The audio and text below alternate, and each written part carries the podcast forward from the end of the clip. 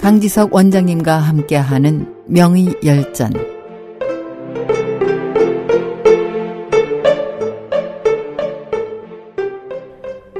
안녕하십니까. SH 청취자 여러분. 오늘은 천연두를 발견한 가롱에 대해서 말씀드리겠습니다. 도가 사상의 정통한 인물로 더욱 유명한 진나라 학자이자 의학가인 가롱은 호는 포박자로 282년 단양군에서 태어났습니다. 선조인 갈포려는 광무제를 도와서 동안을 건립하는데 혁혁한 공을 세워서 자기를 얻었으며 조부인 갈계는 오나라 이부상서를 지냈습니다. 부친인 갈제는 오나라 중서랑 등 요직을 두루 거쳤고 오나라가 멸망한 후에도 진나라의 관리로 등용되었습니다. 명망과 불을 지닌 가문에서 태어난 가롱은 문물을 겸비하며 부족함이 없이 고이 자랐으나 13살이 되던 해 당파 싸움에 휘말리면서 집안이 몰락해 홀어머니를 모시고 어렵게 살아야 했습니다.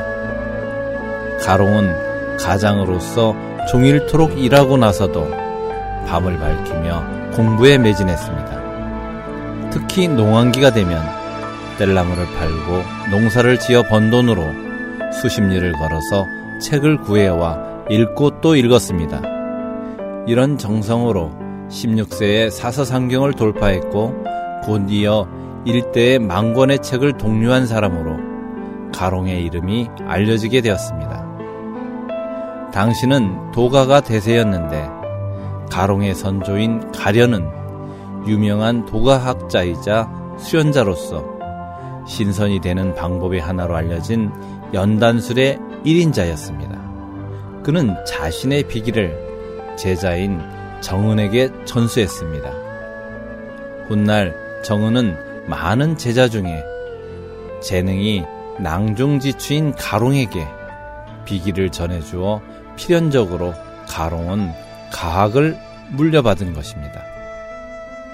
세상에 대한 집착을 버리고 심신을 닦는 것을 요구하는 도가의 학풍답게 가롱은 명예와 이익에 집착하지 않고 선조의 가르침을 발전시켜 말년에는 가련을 뛰어넘었다는 평을 받았습니다.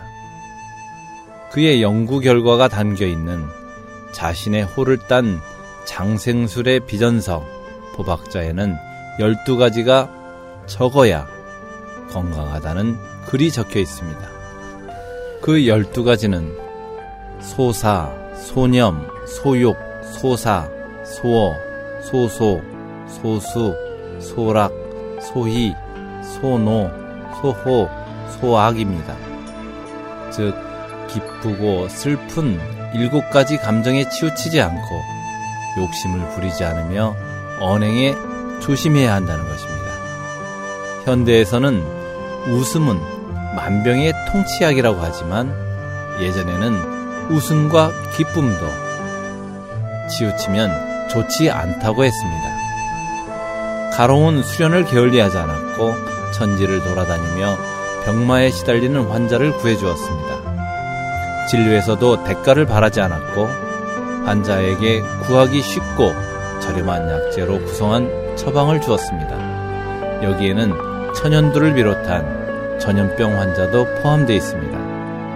가롱은 팔꿈치 뒤에 옷깃에 담아두고 급할 때 참고하라는 뜻의 주 비급방을 저술했는데 거기에는 천연두에 대한 기록과 결핵과 유사한 질환에 대한 연구도 담겨 있습니다.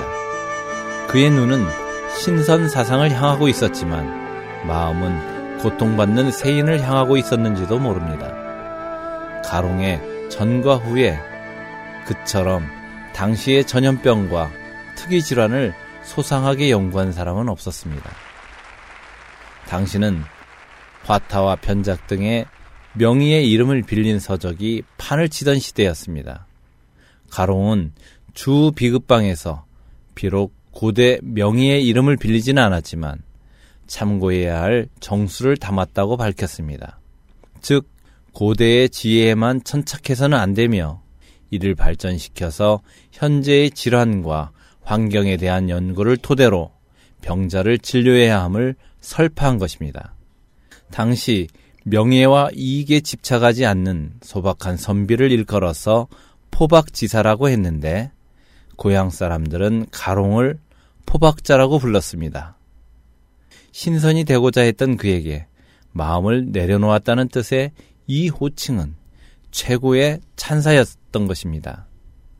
가롱은 후에 광둥성 나부산에 들어가 연단하다가 여든 한 살로 승선했다고 전해집니다.